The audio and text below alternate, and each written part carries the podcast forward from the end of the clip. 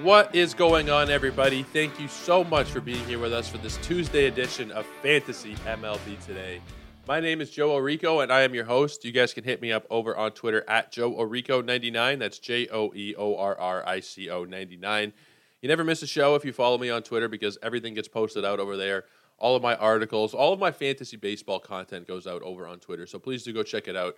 If you are enjoying the show, we'd really appreciate you guys leaving a positive review as well here. So we're going to be picking up where we left off yesterday. And if you did miss yesterday's show, we are going through the top 50 players overall in the first half of fantasy. Now, I stopped at 24 because we had surpassed the hour mark, and I try and keep it under an hour. So today, be a little more concise. We'll get through 25 to 50. Now, what I had realized yesterday is that in that first round, it is very hard to reach that value again. Now, not something that I didn't know, but just something that you kind of forget as the year goes on and when draft season is there, you're thinking all these guys in the first round are going to be top 12 or top 15 players. And that's just not the case for one reason or another injuries and slumps and different team decisions. You know, if you look at different players who don't have a lot of support around them in their lineup and they can't drive in as many runs. We saw it last year with Bryce Harper. He didn't have that many RBIs. We've seen it so far this year with Juan Soto. The RBI numbers are kind of down. Interesting to see with Juan Soto what happens, who won the home run derby last night, as a side note. Very fun. A lot of fun watching that one. Typically, I'm not a big all star weekend guy, but I do get a kick out of the home run derby. But anyway, what I'm, what I'm trying to say here is in that first round, let's just even look at the top 10. Trea Turner, Jose Ramirez, Corbin Burnes are the only ones who have lived up to their draft slot, essentially, in that first round. Uh, Freddie Freeman is pretty close as well, actually. So, four players within that first round who have actually been what you would have really expected them, expected out of them, I should say. And Ohtani is a is a borderline case depending on what format you use. If you play on Yahoo and he's two players, well, you would have had to draft one of them probably fairly high. And I mean, he's pretty much lived up to it. With it, between the two between the two Ohtanis, he's 19th ranked pitcher and 29th ranked batter. So hard to say he hasn't lived up to it. What my point is is that it's pretty hard to get that value back in the first couple of rounds here, specifically in round one. So just something to keep in mind for next year is that don't be so handcuffed by what the ADP says or what the expert rankings say wherever you're drafting and whatever information your site slash app gives you. It's not always the be all and end all, and we see it every year with the way ADP works out it's like this. The top 12 usually comprise maybe six people who were drafted in that range and then there's a few outliers. So if you are really big on a player if you're thinking whoever it's going to be is going to be really strong that year and there'll be someone not within that first round but maybe a couple rounds below. Let's say it's tim anderson just as a random example or pete alonso. Guys who are being drafted in the 30s and 40s if you think that they are a little bit better than that or a little bit worse than that, I don't think that we should be absolutely handcuffed by the by the ADPs that we're seeing. You'll get to a point and it'll be you're up at pick 32 and there's three people there who in their ADP is all like 32. So I have to pick one of these guys or else I'm doing it wrong. It's not necessarily how it works. It doesn't look like that at the end of the year a lot of the time. So that's just something I wanted to get out of the way here before we really kick it off. But we're going to start it off with the 25th ranked player on the season so far, and that would be, despite his injury, Bryce Harper. Now, Harper was on his way at least to another top five MVP voting finish. Uh, I think that's pretty safe to say. He had 15 home runs, 48 RBIs, nine steals, a 318 batting average. He was ridiculous. Now, he hasn't quite lived up to that ADP because of his injury, and that's not really something you can hold against him necessarily. Although, like I've said, it doesn't really matter why they're not there. The, the fact of the matter is that you don't have that production this year. If you're in redraft, as good as he's been, uh, he's not going to be back until the end of August, early September. So it's not his fault. It's just a terrible break for fantasy managers, for Phillies fans.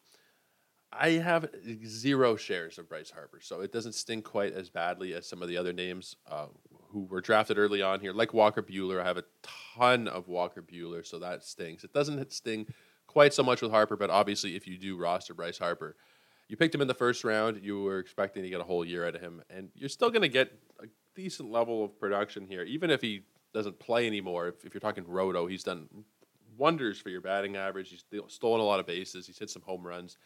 Now he's expected back in late August, so you should be able to get him back for that stretch run, whether you're talking head-to-head playoffs or if you're talking just the end push of Roto. He is expected to be back. It is a thumb injury, so if that, you know, doesn't heal the way it's supposed to, that's a pretty important part of hitting there if your thumb's not working. So I'm a little nervous about rest of season Bryce Harper. If you can trade him, I doubt anybody's going to buy him the way he's currently out. But he's supposed to be back within a month or so if you can sell people on that and get somebody who is going to produce during that whole period. It's likely not going to happen, but if you're really behind and you have Harper and you you desperately need something, then maybe take a, a, slight discount. If because there are teams that can't just wait until the end of August and start pushing it into gear again. Uh, there's especially head to head if you're, well, especially any format. But if you're trying to get into the playoffs and head to head and you don't have that, it won't really matter when he's back because you you'll be eliminated by that point most likely. Try and sell him. Try and see if you can get some kind of top 75 ish player back if that is your situation. If you're really fighting and you have Bryce Harper sitting on your bench or your injured list and you're just thinking, Jesus, like this is this is a brutal zero to be taking right now for my first round pick. Try and trade him. You're not going to recoup that first round value but see what you can do. That's my best advice for Bryce Harper. Moving on to number 26. It is the Schwarbomb man himself, Kyle Schwarber. 29 bombs at the All Star break, 58 RBIs. He did have a bit of a rough showing yesterday, losing to Albert Pujols in the first round. I was personally a pretty big fan of that because I've just I've grown up admiring Albert Pujols. It was good to see him get some cheers and actually hit some bombs out there. So it was entertaining. But in terms of the fantasy season, what Kyle Schwarber's given you has been really, really good. Obviously, the batting average has taken a massive turn from last season. It was 266. Now it's 208. He's still an elite on base guy. So if you're in an OBP league, you haven't really felt that so much. And the home runs have been really making up for any deficits anywhere else. 29 of them. He only had 32 last year. And as an added bonus, he has four stolen bases this year, where he only had one last year. Schwarber is elite. He is very streaky, so this might be the hottest we've seen him all year. It is the hottest we've seen him all year, but it's probably the hottest version we are going to see of Kyle Schwarber this season. So he's another one that I'm not advocating you sell, but I don't think you'd get burned if you did because currently he's ranked 26th. If you can trade him for someone else in this range who has a bit of a higher floor, I, that's another thing I wouldn't really be opposed to.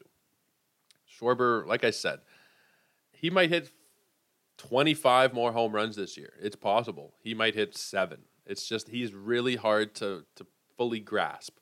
So I, I don't think you need to trade him, but I think that there's a lot of value in in uh, excuse me in Kyle Schwarber right now. And if you can trade him and get back an equal value return there, someone ranked inside the top few rounds, I have no problem doing it. If it's a player who's a bit more consistent just to uh, briefly mention his ADP. So Bryce Harper was the seventh pick off the board this year. I think I might have forgot to mention it with Harper.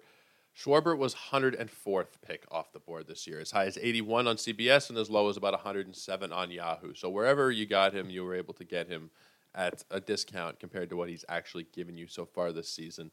Let's keep it going with Luis Robert. He is so far the 27th ranked player on the season. Very good despite missing some time. Uh, he's missed, I think, 20 ish games this season. Pretty solid. He was the 18th uh, pick so far, or on average, he was the 18th pick, as low as 15 in the NFBC, or as high, I guess. I always, I always hate those ones. As high as 15, as low as 64 on ESPN. That is where his ADP was. That is really low. Like, I, I think that 18 is a little bit high for him. You kind of have to bake in the injury risk with him. He, I think this career high in games played is this year at 74. Last year was 68. The year before 56. You kind of have to expect some missed time with him. So I think 18 was maybe a little bit high, but of course, uh, hindsight is 2020. But he's still been very, very productive. 301 average, 12 homers, 11 steals, 54 runs driven in he's he's elite when he's out there. Uh, I worry about health going forward a little bit, just because that's been the issue so far. This lightheadedness, I don't know how much we really have to worry about that, but it's something to keep in mind here in the second half. I don't know really what to do with him. Uh, I think you're fine to keep him. I don't think there's any real need to be trading him, but he's very polarizing. I just feel like there's a risk that he could you know miss a huge chunk of time down the stretch for something will pop up. I just I just don't have a lot of confidence in the health, and that might just be stupid of me to think like that.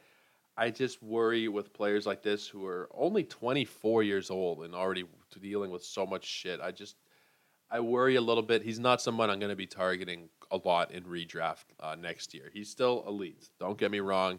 He provides five categories worth of production when he's healthy.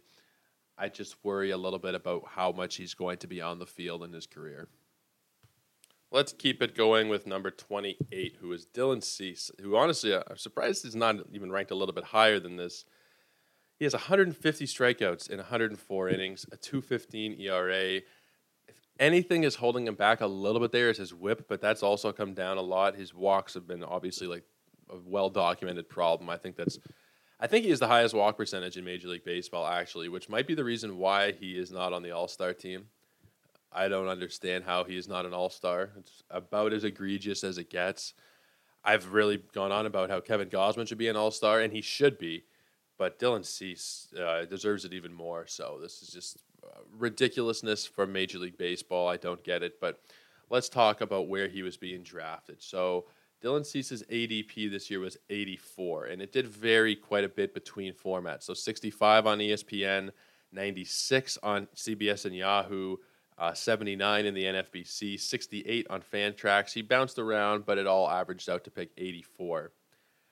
It's definitely not going to be that low next year. He's definitely going in the top 50 somewhere next year, if not higher. He might even enter into that range, like I was talking about yesterday, of pitchers like Alcantara and McClanahan and Burnes and Cole. I think that he'll be in that group, and you could argue he's going to go higher than a couple of them just because of the strikeout numbers. Like you could argue you could argue he's going to be a higher pick than Sandy Alcantara because he plays for a better team. I mean, they haven't looked like it this year, but they are a better team. And the fact that he strikes out a lot more batters, you could make the case for Cease over Alcantara. He's going to be somewhere in that top five. I think top 50 is even a little too conservative. I think he's probably going to be a top 35 to 40 pick next season. He's been outstanding and he's improved as the year's gone on. No complaints about Dylan Cease. Absolutely wonderful. I know I said Robert was one of the bright spots for the White Sox, but Cease is Cease has been their best player so far this season. I think that's pretty safe to say. Let's move on to Ohtani batter. Yesterday we talked about Ohtani pitcher, who is the 19th ranked player uh, as the as the batter. He's 29th. It's just ridiculous that that one person is two top 30 entities. Uh, it's ridiculous. He has 19 home runs, 56 RBIs. 10 stolen bases, and 258 batting average. Now, I've heard some people say he's taken a step back this year at the plate. He's batting the same average. His home runs aren't quite as high, sure. But I mean, he's really taken a step forward uh, uh, on the mound. So if it's a slight step back with power, and I mean, it's not really much, he's still on pace for like close to 40 home runs. If it's a slight step back and you translate that into like shaving a run off of his ERA and more strikeouts. Like uh, that's, I think everybody will agree that that's totally fine. I'm hoping that the Angels don't waste Ohtani and Trout. It's looking more and more like they will. This year is not going to happen. At the beginning of this season, I was thinking, especially once they started off hot, like this is their year. This is it. All the, you know, Brandon Marsh is doing well. Taylor Ward is doing well. Syndergaard started off doing very well, and now it's all kind of fallen to shit, unfortunately for those guys, specifically for Mike Trout, because he's been there for a long time of just middling crap. I really hope that they do make the playoffs at some point and actually have a deep run. But if they do, it will be because of Ohtani and Trout. But I think even as I say that, they need to expand on that because just Ohtani and Trout isn't enough. Clearly, they need to bring in other pieces, and they've tried. God bless them, they've tried with Albert Pujols a few years ago and Josh Hamilton and Anthony Rendon. They just they don't work out. So uh, this is veering off of fantasy a little bit. This in terms of real life. I'm I'm really rooting for the Angels and their fans because yes, they won a World Series like 20 years ago, but it's tough to have the best player, the best two players in baseball, and not be successful for so long because of it. The one downside of rostering Ohtani is that he's only eligible in the utility slot, which is kind of kind of annoying, but at the same time, you'll get over it if you have him. It's definitely not the biggest of deals. Let's move on to Joe Musgrove. He's the 30th ranked player so far this season. Eight victories, 102 strikeouts in 104 innings, a 242 ERA, a .97 WHIP. He was actually drafted by the Blue Jays, believe it or not, way back in 2011. We traded him to Houston, and we ended up getting back Jay Happ and Brandon Lyon. Not a great trade for the Blue Jays, looking at how Musgrove has turned out. But uh, regardless of that, Musgrove has been elite this year, despite seeing a reduction in his strikeout rate. Has also lowered his walks, so that's very, very nice. Uh, he pitches for one of the better teams in baseball, so he's got the victories coming in. He's got eight compared to just two losses. Uh, this has been his best season in the bigs. We've seen year on year improvement from him. The ERA, when he first started out with Houston and Pittsburgh, it was always over four, and then lower into the like upper threes there, and then lower threes, and now we're sub 250. So by far the best season that he's put together. Uh, his ADP was 71, as high as 52 on ESPN and as low as 77 on Yahoo. If you were able to get him in a Yahoo draft, really discounted. So great job from Musgrove there. Don't need to spend too much time on it. He's been elite, like I said, improving year after year. His stock is rising. His stock in, in terms of dynasty and everything, I would imagine. I'm not the biggest dynasty player, but I'd imagine he's definitely risen up this season. Let's keep it going with Kyle Tucker. He was the 31st player, or he is the 31st player this season. He was drafted at pick 13, and he's not returned that spot, but I mean, you can't complain with what he's given you. That early slumping really held him back batting average wise, but he's already surpassed the steals numbers from last year. He's going to surpass the RBI total uh, as long as there's no slumping here. He's already got 62 compared to 92 last season. The runs are not coming quite as much as they were last year, and you, you know there was a good while in the season and he still sometimes moves around the batting order, but he was batting like sixth for a good while. So you can attribute the runs probably to that. Hard to know exactly why he wasn't scoring as much. I mean, like I said, at the beginning of the year, it was a real struggle for a while. He was a top buy low candidate for a solid, solid few weeks there in April and possibly even into early May. You could have really bought low on him, but at this point, you can't really anymore. 31st ranked player despite a 252 batting average. Hard to complain there. Uh, he went as high as 10 in the NFBC drafts. That was his ADP. He was a first round pick. So you're a little bit disappointed, perhaps, if you drafted him in the first round. But if you draft someone in the top, I don't know, in the first round and they return anywhere in the top 25 or 30, I think you're going to be fairly happy outside of the top one or two picks. If, you, if your number one overall pick is ranked 30, I think you'll be a little bit disappointed. But overall, You've been pretty happy with what Tucker's given you. Contributions across four categories, and the batting average should improve as the year goes on. He batted 294 last year. It's been a down year for sure in terms of the average, but should be able to finish around 270 somewhere. Let's keep it going with the fish boy, Michael Trout. He is back on the injured list. This was announced yesterday afternoon. It's a rib cage.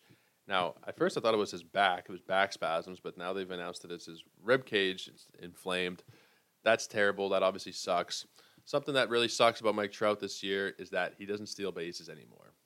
He used to be one of the more prolific stealers in baseball for his first couple seasons. He had 49 as a rookie. He has, oh, and granted, it's been 10 years, but he only has one steal this season. The batting average is not quite as high as we usually see it. It's at 270, striking out like an insane rate in July. He still has 24 home runs, 55 runs scored, 51 driven in, and of course the one singular steal it's he's not going to live up to that ADP uh, again. Which I mean, last year he was injured. You can't hold that against him really. But I, I stand by that. It, even if a guy is injured, it's still a disappointment. It's, it's even if it's not the player's fault, it's a fantasy disappointment. And I think we're heading towards that for Trout this season. So far, he has been very valuable. Like I said, 32nd overall player. But what are we, what are we going to get from him in the second half? Uh, are we going to get, you know, an iffy sort of health guy and who misses a couple of weeks? Or is he going to be out for even longer than that? Is he going to be back pretty much right when he's eligible? Like it's hard to say with Mike Trout. And I don't want to even put the injury prone on him, but there's a few injuries over the last couple of years now it just feels like he gets injured very easily for someone who doesn't even steal bases anymore. And going into the year, I ignored all of this injury prone stuff, like saying, "Yeah, it was one year, it was one season that he was injured. You can't, you can't use that as the benchmark for Trout here forever. It's just not fair. He is so elite, but uh, when you see what you've gotten this year, you've gotten a lot of home runs, and that's pretty much it with a decent batting average. 51 RBIs with 24 home runs is very average. You'd figure with that many home runs, you'd have driven in a few more. 270 is fine, but you hope a little bit higher with Trout. Like he was the 10th overall pick this season. He was first rounder in every format except for uh, ESPN, where he was averaged as the 13th pick in one of my ESPN points leagues. I was able to get Corbin Burnes and Mike Trout at the turn with the, I think had the last pick of the first round and the first pick of the second round, and I was very happy with that. But honestly, at this point, looking at who I could have chosen, I could have had a lot of better players who are a little more consistent. So I, I, I hate to even speak of him in a negative light. I feel like I have to go to confession, but it's just the way that the cookie crumbles this season, and it's the way it's crumbled these last couple of years with him. Not very healthy, not stealing bags to you anymore. The average is going down. His stock is is falling, unfortunately. As much as I love Mike Trout, I don't know how valuable he's going to be rest of season. Let's keep it going with Aaron Nola, who I've been very happy with this season. It's been a huge bounce back for him. And he was fairly discounted. I mean, not as much as you might have hoped for. He was the 39th overall pick. He's returned 33rd overall value. So, yes, you're happy with that. I honestly thought he was being drafted lower. And in a couple of leagues, I was able to get him lower than 39. I think if I just pull up my home league where I have him here, I got him at 56 in my home league in the draft.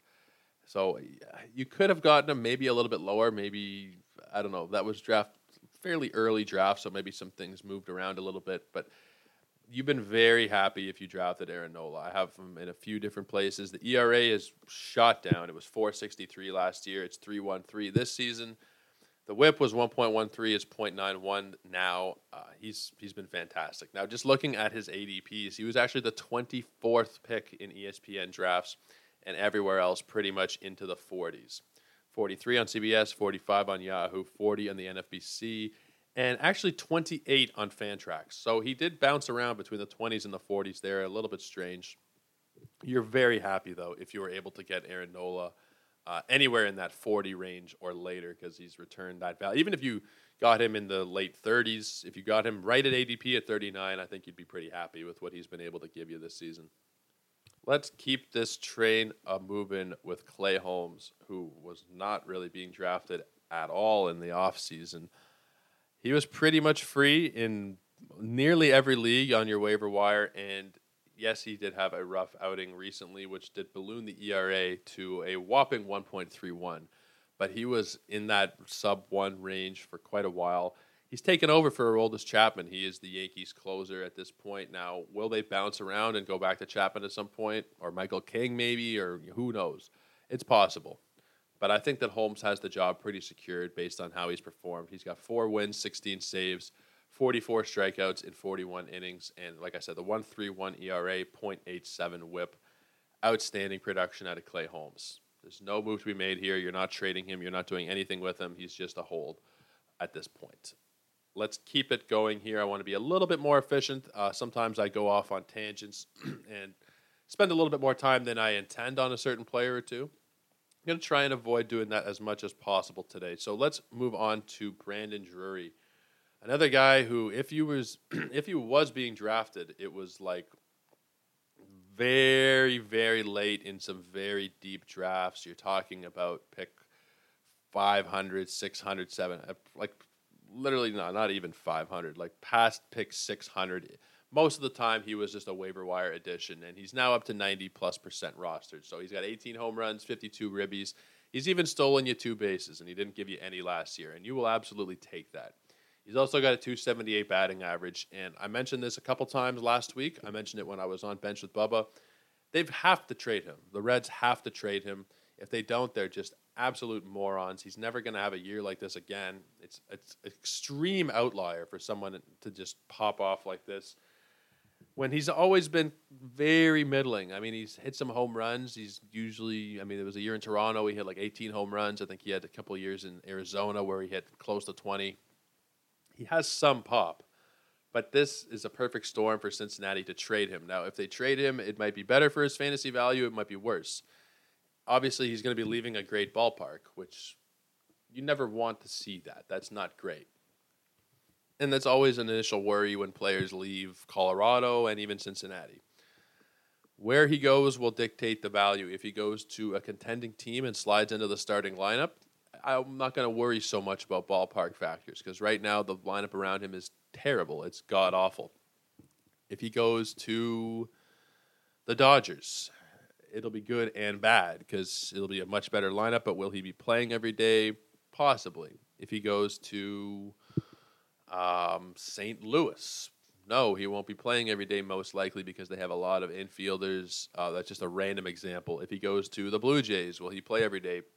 Maybe, probably not. We have a lot of infielders. We don't really need a right handed bat. It's very hard to say before the deadline what value he'll have after the deadline because he he will be traded. I think we can safely say he will be traded if the Reds hold on to them. It's just an example of their ineptitude. They don't need him. They really truly don't need him. Capitalize on a great first half, try and get something back. And hopefully for us fantasy people who have any kind of shares of Brandon Drury, send him to a team where he can play every day and with a decent ballpark, if you could be so kind. Let's keep this going here with Jorge Lopez, who has been one of the massive surprises of the year. Another guy who was not being drafted anywhere. We weren't sure about it if he was going to have a role coming into the season. His ERA was over six. Strikeout numbers were okay. The whip was 1.63 last year. Pitching for the Orioles, it's not great for fantasy value. You wouldn't have thought that he would have had any you wouldn't have thought he'd be rostered in any leagues at this point. I think that's pretty safe to say. But now he is an all star. He is the primary closer in a Baltimore bullpen that has actually been very impressive. They have three or four quality arms out there, which you wouldn't expect to to hear yourself say about the Orioles, but it's just true. He's got 17 saves. He's got 51 strikeouts over 44 innings, a 162 ERA, and a .92 WHIP. He's been absolutely excellent, and he's only 80% rostered. And I know you're going to say 80% rostered. Like, that's like, there's no leagues. Like, there are leagues. Brandon Drury's 90% rostered. Lopez is 80% rostered. There is a difference. That is not just inactive leagues. I refuse to believe that there is that many inactive leagues at this point. You might see five to seven percent of leagues at this point inactive, maybe even up close to ten percent. But even that feels very high there are leagues where people maybe they don't pay as close attention, but there is a league out there where Jorge Lopez is sitting on the waiver wire, and you have uh, whoever, and you need help with saves. Go out and grab Jorge Lopez if you can. He's been outstanding. How sustainable is it? We I don't know. He's been a starter for most of his career, so I don't know how good of a job he'll do long term out of the pen. So far, it's been fantastic. You add if you still can. Obviously, I know there's not a lot of leagues where you can do that, eighty percent, but there are still 20% of them where he is just out there. I know it sounds stupid the way I'm phrasing it, and it sounds maybe obvious, but it doesn't always work like that. There are still leagues out there where you can go and grab him, and there's other players, even like Miles Mikolas, who we'll get to in a few minutes. He's 86% rostered. Barely available anywhere, but that means he's still available in a few cases. He's been excellent. Go and grab him. Let's move on from Lopez here on to Max Fried. Max Fried is one of the better starters in all of baseball, and I don't think it's really necessarily appreciated maybe it is, but I, from, from my from my gauge of things, I don't think that people really understand how quality of a uh, how quality a pitcher he is. 119 innings this season, 10 victories. Yes, pitching for a good team helps with the victories. 109 strikeouts, a 264 ERA, and a 1.06 whip. He's been everything you could have hoped for. You got to love a solid lefty. He was drafted as pick 60 on average, as high as 46 on ESPN, and as low as 67 in the NFBC. But wherever you got him, massive value out of Max Fried. There's no move to be made here. He's just been he's just been outstanding. There's there's nothing to do. Let's move on to Emmanuel Clase, who was one of the top relief pitchers drafted this season. Uh, he was round pick 82, 82 and a half to be precise, as high as 68 on, or excuse me, as high as 60 in the NFBC and as low as 90 on CBS. Clase has been just as good as he was last year, two wins, 19 saves, 41 strikeouts in, in the 38 innings. The ERA and the whip are what really get you 1.41 ERA, 0.76 whip. He's outstanding. Uh, he's been he's well outperformed his ADP. He's been one of a few closers who've actually somewhat lived up to that spot. Now, Josh Hader had absolutely lived up to it until recently, and then he had just completely shit the bed and fell apart. I'm sure he'll be fine in the second half. Liam Hendriks was being drafted ahead of him, and he struggled. Now he's been good. Raisel Iglesias, who has been pretty good. Uh, I don't think I'd put him in that same category as Clase. He's had a couple of rough outings which have ballooned the ERA a little bit. It's, he's better than a 4 5 ERA, but he's he's been pretty solid. And then Ryan Pressly, who has missed some time, but overall he's been a fairly reliable closer, ranked inside the top 100 for you. So in that range, it's a bit of a mixed bag. You got good and bad, and it, and it goes back to that question that people ask every single year: is how high do you draft closers? Clase is working himself, and he's in. I think that discussion of closers that you reach a little bit for, and he might have already been there this season. But at pick 82, I think next year we'll see him go maybe not as high as Hader and Hendriks, but I think he'll go somewhere in the 50s. And I think he'll probably earn every bit of that draft spot. The strikeouts don't blow you away, they're pretty solid. Uh, he's striking out r- close to a batter per inning, uh, 41 strikeouts in, six, in 38 innings. So if you take that and you combine it with the elite ratios, I think next year he'll be drafted somewhere in that 50 range. And when I'm just generally thinking about where I'm going to rank him in the offseason. It'll be somewhere somewhere between pick 50 and 60, I think. Obviously, there's no move to be made on Clase here. And I, am just trying to say that at the end of the players that I'm talking about, there's a move, there's no move. Just kind of a concluding statement here, a concluding line. Uh, it comes from my writing background, just to wrap up your statement, I guess. Let's keep it going here with Max Scherzer, who is the 39th ranked player on the season in terms of totals. If he hadn't missed time, he'd be a lot higher than that. His ADP was 17, or 16.8 to be precise. 12 on ESPN. He was a first round pick on ESPN, and he was as low as 19 in NFBC leagues. 69 innings, six victories, 90 strikeouts, a 2.22 ERA, and a .88 WHIP. Since he's come back, he's made three starts, 19 innings, 19 in the third, with one victory, 31 strikeouts, a 1.4 ERA, and a .72 WHIP. There's been a couple times this year where I've talked about older pitchers, specifically Scherzer and Verlander and Kershaw, at varying points throughout the season, where I'm thinking it's it's it's going to happen. It's going to be ugly eventually, and they're just going to fall off completely. I've been wrong about all three of them, and they're just. Uh, I was going to say unicorns, but that's more reserved for Ohtani. They're just. They're so special. They're all first ballot Hall of Famers. I saw someone ask a question the other day about Verlander's. If he's is Verlander a Hall of Famer? I'm just like, yeah, I think if Verlander's not a Hall of Famer, then we need to close the hall and not put anybody else in because he's he's like a perfect pitcher. If you look at his career, yes, there's been some ups and downs, but he is uh, in this day and age about as good as you're going to get. And Scherzer, literally in that same conversation, and, and Kershaw, like they're the three best pitchers of this generation. They're all first ballot Hall of Famers.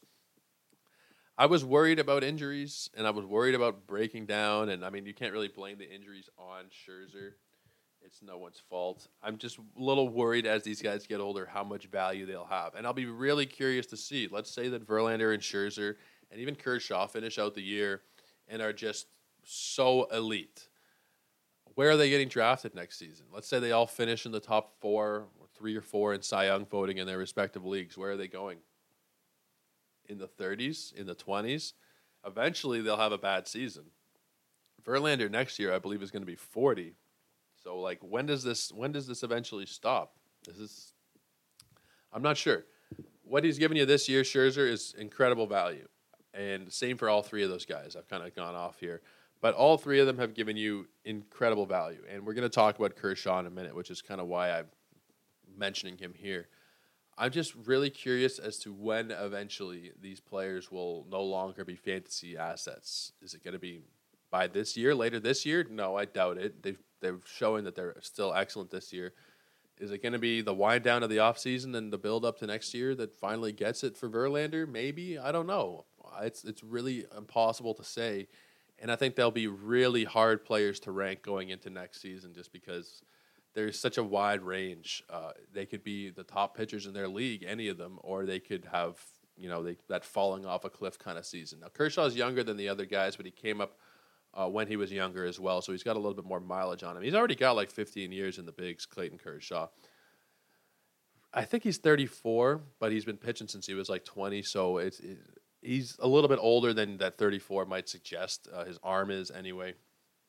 I'm not worried really, but uh, it's something to keep in mind more for next season than for this season. Uh, this season, uh, there's no complaints about Scherzer. He's been absolutely dominant when he's been out there. Of course, you would have rather he not miss that time. But now that he's back, you shouldn't worry about uh, Scherzer having value. Let's move on to Tommy Edman, who has definitely cooled off a bit. There's no question. Tommy Edman, he was boiling hot at the beginning of the season. He was providing first round value for a good while. He's fallen down to pick 40 or value slot 40, I guess, which is still fantastic. You'll still absolutely take it from where he was being drafted, which was pick 114. He's given you 64 runs, seven homers, 33 RBIs, 20 steals, and a 260 batting average. That's fantastic. I mean, I don't know why he was going so low. I guess people were worried that he was just going to be a steals guy, but he also hit good amount of home runs. I was worried at the beginning of the year for a little bit because he was bouncing around in the batting order. They had him ninth a few times, and I was thinking, this is not looking great if he's going to be the nine hole hitter. He's turned it around and then he kind of fell off a bit again. But overall, he's leveled out to the 40th overall player. Those 20 steals are invaluable. Bit of a power mix there, scoring a lot of runs because he's leading off now, pretty much primarily leading off for a really good lineup. He did bat seventh recently in a game against Philadelphia. Kind of strange. Don't really know why they did it exactly, but nine times out of ten, he is going to be the leadoff hitter with guys like Arenado and Goldschmidt behind him. So there's a lot of protection in terms of his runs and I, am just really happy with what Tommy Edman's given me. I have him all over the place. I got him usually around pick 120 ish, a little bit after the ADP here. And yeah, he's kind of fallen off over the last month. He's batted 198 with no home runs. I still think that what he's given you in the steals and what the potential for home runs is in the second half, he's like Trea Turner light. He's like a mini version of Trea Turner. Obviously, nowhere near as good as Trea Turner, but that same kind of mold of speed with a good little mix of power. Average should be able to get back up a little bit. Obviously, slumping month here has only brought him to 260. So I'm not too worried about Tommy Edman. I think down the stretch, he'll be absolutely fine. Let's talk about his teammate, Miles Mikolas, who there was really not much hype coming into the year around. He's got a 2.54 ERA, a .96 WHIP, 92 strikeouts, uh, seven victories. He's been outstanding. Like I said, 41st ranked player on the season here he's someone I would try and sell high on still if you can. And I mean, you definitely can coming off of these last couple of really good starts against Cincy and Philly. I have no no doubt that you're able to sell him, and I know I mentioned earlier that going at him, he's only 86% rostered. If you can still find him, going at him. I just I'm worried a little bit about how he'll hold up down the stretch here. He had an All Star season a few years back where he was pretty much this good, but this is kind of out of the blue. I don't know how much we can really expect from him going forward. I think he's a prime sell high candidate. I think this is he's in that same kind of vein as Martin Perez. I'd be trying to sell Martin Perez a lot harder than I would be Mikolas, but I think both of them are in that same vein of overperforming pitchers that we don't really know what we're going to get in the second half. I'd be totally fine to try and sell him if you can. Let's talk about Edwin Diaz. He's been another one of those closers who has lived up to that ADP and then some. So he was being drafted around pick 90, as high as pick uh, 63 in the NFBC, and as low as 98 on Yahoo he's been one of the big reasons why the Mets have been successful this year. He struggled a bit last year, and I don't think he ever lost his job last season. But I think there was the odd time where they where they didn't go to him because he did have some rough patches. But this season, he's got a 169 ERA, a .99 WHIP, a absurd strikeout number of 75 in only 37 and a third innings. He's striking out two guys per inning here, 20 saves, two victories outstanding stuff from Edwin Diaz, and he'll be in that same group of guys next season, most likely with Emmanuel Clase and Hader and Hendriks and Pressly. And uh, we'll have to see how the rest of the season unfolds. But I also see Edwin Diaz moving up his ADP about 30 slots, probably going around pick 60 next season. He's provided 42nd overall value from pick 90 ish. That is outstanding if you can beat your ADP with value in any spot, really, you're going to be happy. But especially here, around pick 100, you grab a top 50 player. It's fantastic. There's no move to be made. You're holding on to Diaz, and you're very happy about it. Let's keep the train moving with Clayton Kershaw.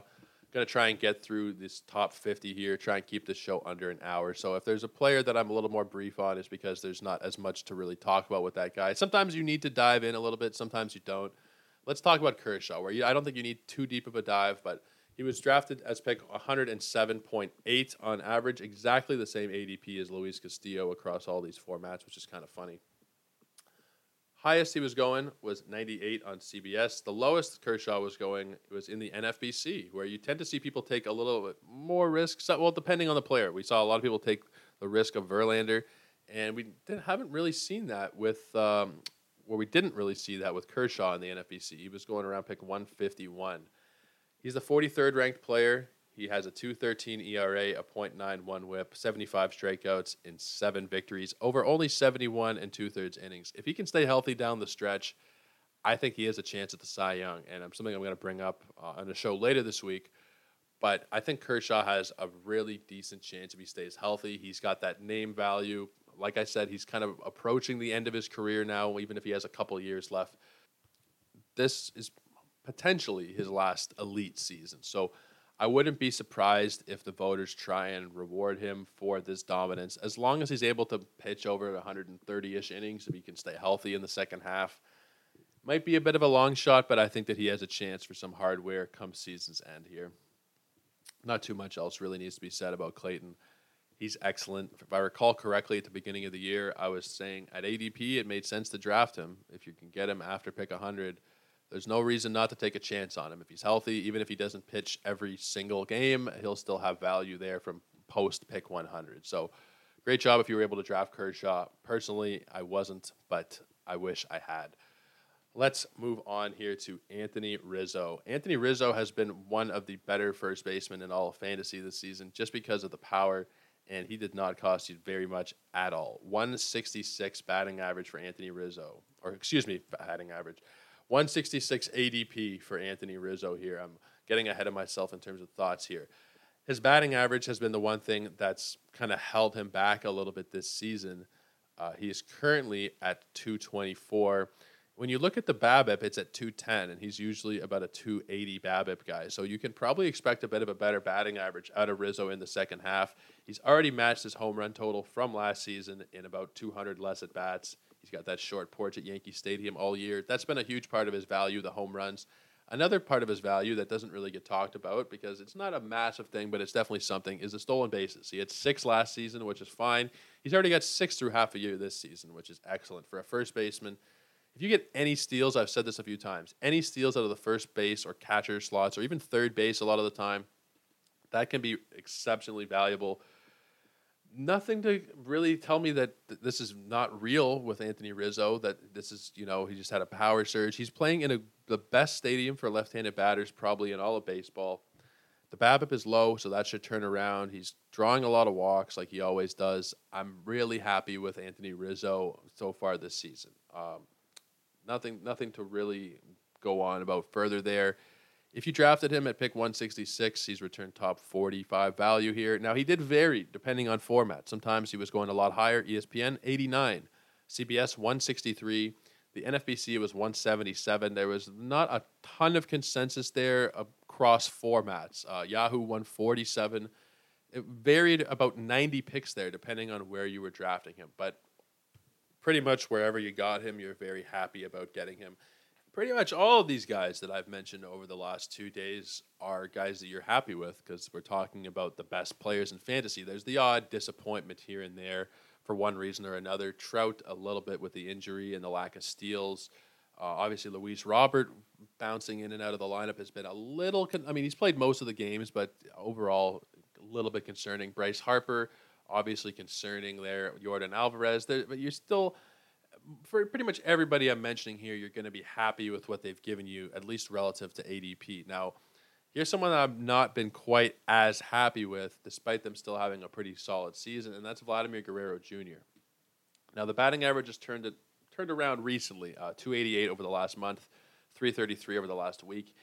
It's something that he's definitely capable of is hitting 300. He hit 311 last year. He's at 271 this season. Now, Vlad Guerrero is the 45th ranked player on the season. His ADP was two, 2.5, really. Uh, but on ESPN, he was the third pick, CBS 2, Yahoo 2, NFBC 5, Fantrax 3. He was consensus top five pick this season. Arguably the MVP from last year. I mean, Ohtani obviously was the MVP, but it was hard to say that anybody was really more valuable to their team than Vladimir Guerrero Jr. I know there's a lot of bats in that Jays lineup that did well last season, but he had 48 home runs, 111 RBIs. He stole four bases, which was really nice, and he batted 311.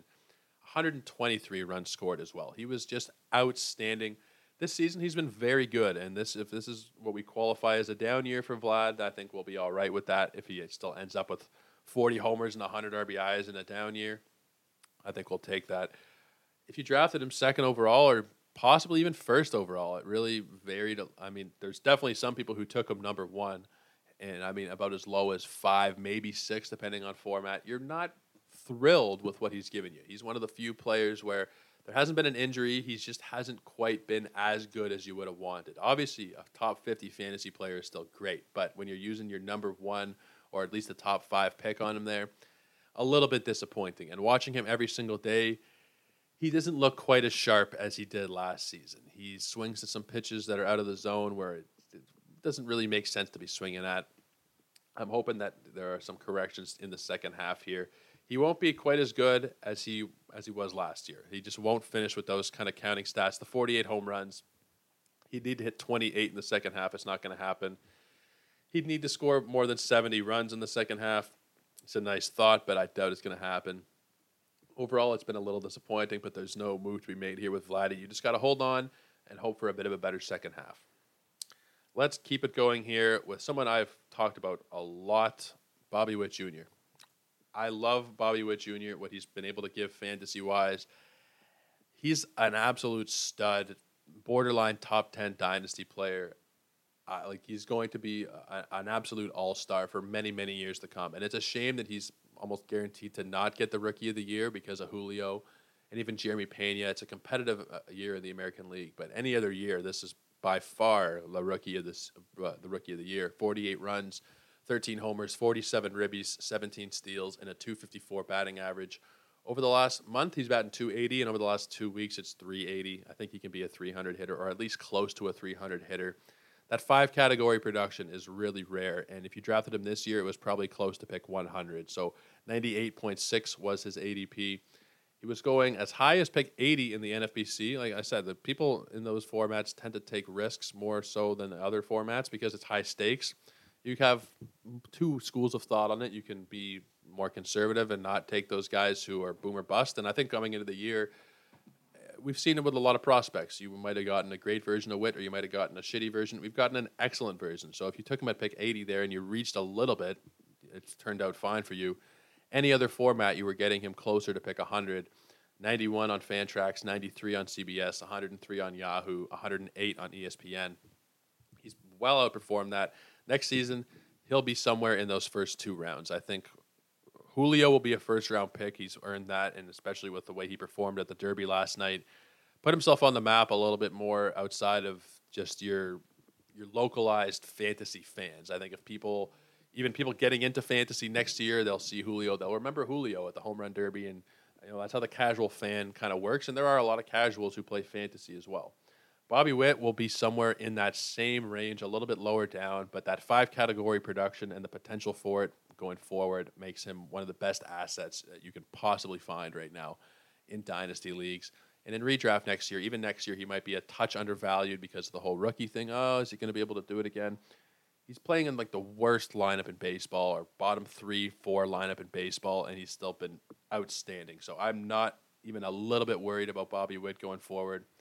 He's got eligibility at second, or excuse me, at short and at third and there's no reason why he can't be uh, one of the next faces of baseball. So, outstanding stuff from Bobby Witt. Let's keep it going here with the last couple of players.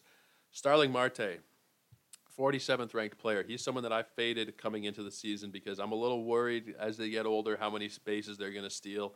And he hasn't done it. He hasn't stolen bases. I was right on that front, but I was wrong in his general value. He's still a 47th ranked player on the backing of his home run total being up from last year. He only had 12 all year. Now this year he has nine so far. He had 47 steals last season. It was always going to be kind of an unattainable number. He seemed to just steal every time that he got on base. Every single time he was trying to steal, and he did.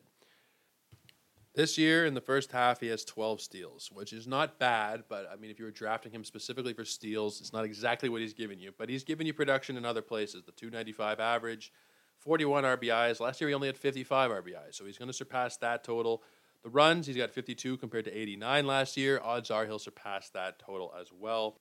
He bats at the top or near the top. He's usually the two hole of one of the best lineups in baseball, where he's got guys like Lindor and Pete Alonso batting behind him. So there's no worry about him scoring runs. Decent chance that he'll get his or he'll pass that total of 89 from last season. You're very happy with what he's been able to give you. And going to the Mets has been a big reason for his value with the help in the runs and the RBIs there. Obviously, the home runs have been a bit better than what we saw last year, and that's contributed as well. Now, compared to ADP, he hasn't quite been there. ADP was 26.8, but if you're getting within 20 spots or so of ADP, I think you're pretty happy. It depends on where you drafted him as well, what league. If you drafted him on ESPN, he was pick 82, and you're very happy with what he's given you. If you picked him on Yahoo, he was picked 22. So there you're not quite as happy if you took him in the second round. I think that's a bit of a stretch to have taken him in the second round, but a lot of people did. And they're probably not upset with themselves, but I think that if you took him hoping for steals, you're a little disappointed. Overall, great production, no problem there. Let's keep it going. Just a couple of more players now. Carlos Rodon. He started off on fire. He was an early candidate for Cy Young, and I think rightfully so. He was just excellent, and then he kind of fell off a little bit, and now he's picked it back up over these last, I don't know, seven or eight starts. There was a bad one against Arizona in there, but overall, he's been fantastic.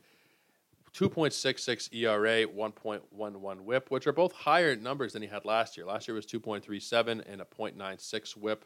He's already got eight victories, uh, 131 strikeouts. Now, people thought leaving the White Sox that it was going to be, you know, change of environment. Uh, people were a little skeptical of him, and it's reflected in his ADP. It was 84.2. It was as low as 106 on the NFBC and as high as 75 on ESPN. If you got him anywhere in that range, though, you're very happy with what he's given you. He's currently listed as day to day. Uh, it's a it's a blister issue, so hopefully that doesn't require any time on the injured list. It's a split nail and a blister on his pitching hand. That sounds painful. He might miss a start. Who knows exactly what'll happen there? He is sitting out the All Star game, the All Star break, so Hopefully, he won't miss any time. I'm not worried about him down the stretch. I know a lot of people were kind of avoiding him this year, but he's pitching with San Francisco. And if you guys have listened to the show regularly, you know how I feel about San Francisco's pitching uh, and the way that they develop pitchers. They know what they're doing. They know how to tinker with mechanics. We've seen guys, multiple guys over the years, DeSclafani, Gausman, uh, Alex Cobb, Alex Wood, guys go there and they something switches and they get better. And Rodon has not been better than he was last season. He's been pretty much just as good though, so no problems about drafting him where you did in that 80 pick in the roughly 80 to 100 range there. Uh, he's the 48th ranked player. Now we'll go over two more players today. Nolan Arenado, who is down at pick 40, or I keep saying pick 49. It's not really pick 49. He's the 49th ranked player this season he's fallen back to earth, but he's also still kept it up. I know that sounds really weird. He started off like he was a first round asset in that first week of the season. And I think I actually said in a thread early on in the season, like after a few games, like if you're in a league where people love to trade and you can sell high, then sell Arenado because he's not going to be this good all year. And he's still been excellent. He's got 18 home runs, 59 ribbies. He's batting 293. He's got one steal. He's he's pretty much what you expected out of him. He's not been maybe the expectations changed a little bit in those first week or two where he was just on fire, but he's been right about where you drafted him in terms of value. He was the 55th pick on average. Now that did vary, 28th on ESPN, as low as 68 in the NFBC. So there was a bit of a range there. Anywhere in that range, you're pretty happy with him. The good average, good power numbers. Eh, there's nothing to really complain about other than the fact that your expectations were raised early on in the season and you were expecting an MVP type year of 40 plus home runs and the 100 plus RBIs, which he'll still get 100 plus RBIs. I think the home runs are probably going to be in the 30 somewhere.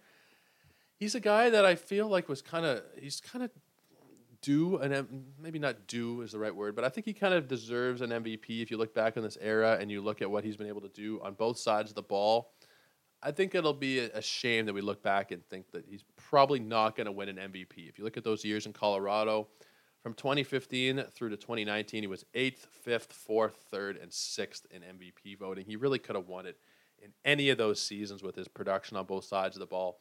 Just something I wanted to mention. It's kind of unfortunate that he won't be um, winning an MVP this season. I thought he would at the beginning for a little while he's not disappointing, but I think that expectations did change a little bit in those first couple weeks. So remember where you drafted him and what you expected coming into the season, and you're probably still very happy with what he's given you. I have him in a couple of spots. And yes, he's been maybe a touch inconsistent, maybe, but even over these last few weeks where we haven't seen quite the power numbers, he's still batting over 300 he's going to be an asset across four categories, and there's no reason to move on him in one way or another. Just remember where you drafted him, and all should be well. Don't try not to think of those first couple weeks of the season. The last player, the number 50 player that we will be covering today, is Juan Soto, Mr. Juan Soto. I think it makes sense. It's it's kind of fitting anyway. Juan Soto, I wanted to talk about him, and I'm glad he snuck in here to the top 50. He is obviously one of the elite bats in baseball. You could maybe even argue in the history of baseball. It might be a little premature, but he is that good. The home runs have been there, especially recently. Seven in the last month. He's up to 20 on the season. He only had 29 last year. So, no reason to think he can't surpass that total. The RBIs, he's not going to surpass most likely. He had 43 right now. That's tough at the All Star break. He had 95 last year. And you got to remember, he played half a year plus with Trea Turner. So that definitely helped him out with runs and RBIs.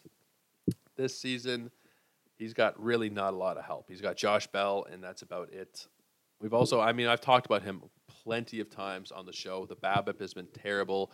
The walks are still really good. I've written about him on Twitter and in my articles. I've talked about him. He's been one of the main focuses this year just because he's been disappointing, uh, quote unquote disappointing. I mean, he's still been a top 50 player with with great backing numbers, but he was picked possibly as the number one overall pick in your league.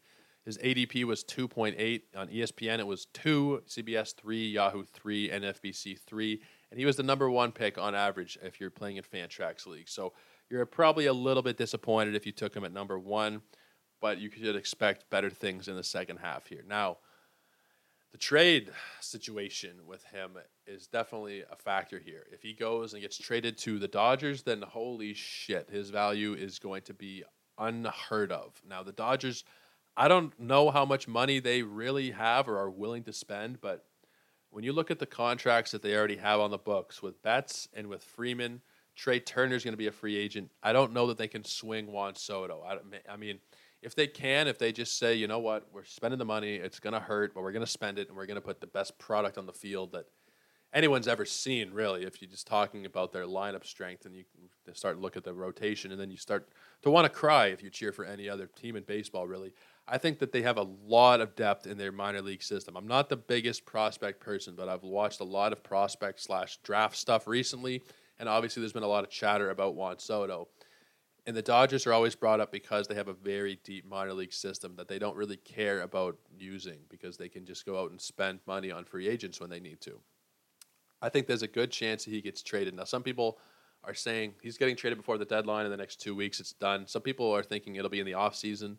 I'm hoping it's sooner rather than later and he gets to a contender or borderline contender so that he can have some more value here especially with the runs and the RBIs. The runs haven't been so bad with 57, but 43 RBIs halfway through the year, it's terrible. For someone of his caliber, he is capable of so much more. So if he does get traded pretty much anywhere, you're going to see a boost. You're going to see a boost in the av- in the runs and in the RBI columns. Other teams that are talked about are the Mets. I don't know that they're going to trade him within the same division. It's possible, I guess. Um, I've heard the Cardinals talked about. I've heard the Blue Jays talked about a little bit, and I don't know what the Jays would have to give up to get him. Certainly, you'd figure one of their outfielders, one of their corner outfielders, so either Gurriel or Hernandez, plus probably their top three prospects, Moreno and Orelvis Martinez and Ricky Tiedemann. And then I don't know. I don't know if that would even be enough. Someone's going to put out the biggest package we've ever seen for a player in the next possibly the next couple weeks, and hopefully it's on trade deadline day because we're doing a live trade deadline show for those of you who are unaware. hopefully we have something to talk about in terms of Juan Soto on that day, or even you know, even if he doesn't get traded, it'll give us something nice to talk about. So I'm grateful. It's a little selfishly, I'm grateful that we're going to have some stuff to talk about on that day. Even if there's no trades that go down, we'll have some Juan Soto discussions and other players of that of that same ilk who might be traded. That's going to pretty much do it for us today. We got through the top 50. I'm glad we did. I know I went a little bit longer with some players and a little bit shorter than I would have possibly wanted with other players, but that's because sometimes I go off on these tangents. It's kind of the nature of the beast with pod, with podcasting. Uh, you'll start to talk about something, and then something will enter your brain, and you'll keep going. And it's seven minutes later, and you realize, oh shit, that's a couple players I could have gone through there. It is what it is. I think top 50 is a good number to get through here. I hope you guys have enjoyed this. It's very different than what I've typically done on the show, but there's no games. I, the last time I did shows and there was no games was before the season, and we were doing ADP looks and different things like that of preseason content. So the st- kind of stuff you, you're used to seeing in the preseason, who to draft, who to avoid, that kind of thing. I think halfway through the year is a good time to do a little bit of a retrospective and take a look and see how we did in your drafts and couple of pieces of advice thrown in along the way there. One of them we've seen is closers. Um, there are a couple closers worth reaching for, but even then, you've seen it with Josh Hader recently. It doesn't always work out. So uh, that's something to keep in mind for next year. Where you're going to take your closers, where are you going to take players who go to new teams? Does it make a difference in their value? We've seen guys who have switched teams and have still had value, like Starling Marte and Carlos Rodon. It does happen. Now we've also seen guys who have switched teams and have not had so much success. I mean, Joey Gallo going back to last season. Most of the time, players tend to figure it out, and there were guys who struggled early on who we didn't talk about because they're not in the top 50. Marcus Semien, Trevor Story, who've kind of figured it out, more so Semien than Story a lot of little things that just need to be remembered for next season. Where are guys being drafted? Why are they being drafted? what sites are drafting them where? I mean, there's a lot of fluctuation here. There's a couple in particular. Luis Robert was one 64 on ESPN, but 15 in the NFBC. Even Bo Bichette was the 21st pick on ESPN, and he was the fourth pick in the NFBC. There was a lot of variance. Know your know your site know the players you're playing against, know all the factors. When you're going into the season, try and give yourself as much ammunition as possible, and trying to give you just another another piece of, of weaponry here for next season. Just a little midseason analysis, nothing too deep, just general wisdom, general advice about is this guy someone I should be selling on? There are some obvious sells. Tony Gonsolin, Mikolas, those guys you should probably be trying to sell them. There are some other guys who are buys, even Juan Soto, probably not as much recently because he's turned it around and he had a big night yesterday, so you won't be able to buy as low on him. But I think you guys get the gist of what I'm trying to say here. Just trying to give you guys as much info as possible without games going on, just something else to chew on. Little announcement before I let you guys go today. This week's guest will be the one and only Justin Mason. We're going to be talking with him tomorrow afternoon about 1 o'clock. I'm not sure if I'm going to make that tomorrow show or if I'll save it for Thursday. I'm thinking I might save it for Thursday. I'll do something in the morning tomorrow. I'm not sure what yet. And then I'll record with Justin uh, tomorrow afternoon and then put it out on Thursday, I think. There's still a chance I'll make it tomorrow's show. It depends on what happens in my own life tonight and tomorrow morning. But I think, uh, well, one of these next two days, anyway, we're going to be bringing on Justin Mason. We're going to talk some bold second half predictions, some hot takes, if you will a couple of things that maybe you wouldn't have expected to hear, but we're going to uh, we're going to get at you with some hot takes. Should be a lot of fun. I really like I really like Justin's persona. I shouldn't say I like him because I don't actually know him. I've never talked to him in person. I like his podcast. I like his stuff that he puts out there. So I'm really looking forward to talking with him. Make sure that you guys tune in. Make sure you check out yesterday's show if you missed that, where we talked about 1 through 24. Today was 26 through 50. I'm a moron. I should have done 1 through 25 and then 26 through 50, but we were a little short on time yesterday, so I cut it short at 24. Guys, that's enough rambling out of me. That'll do it. We'll see you tomorrow. Cheers, guys.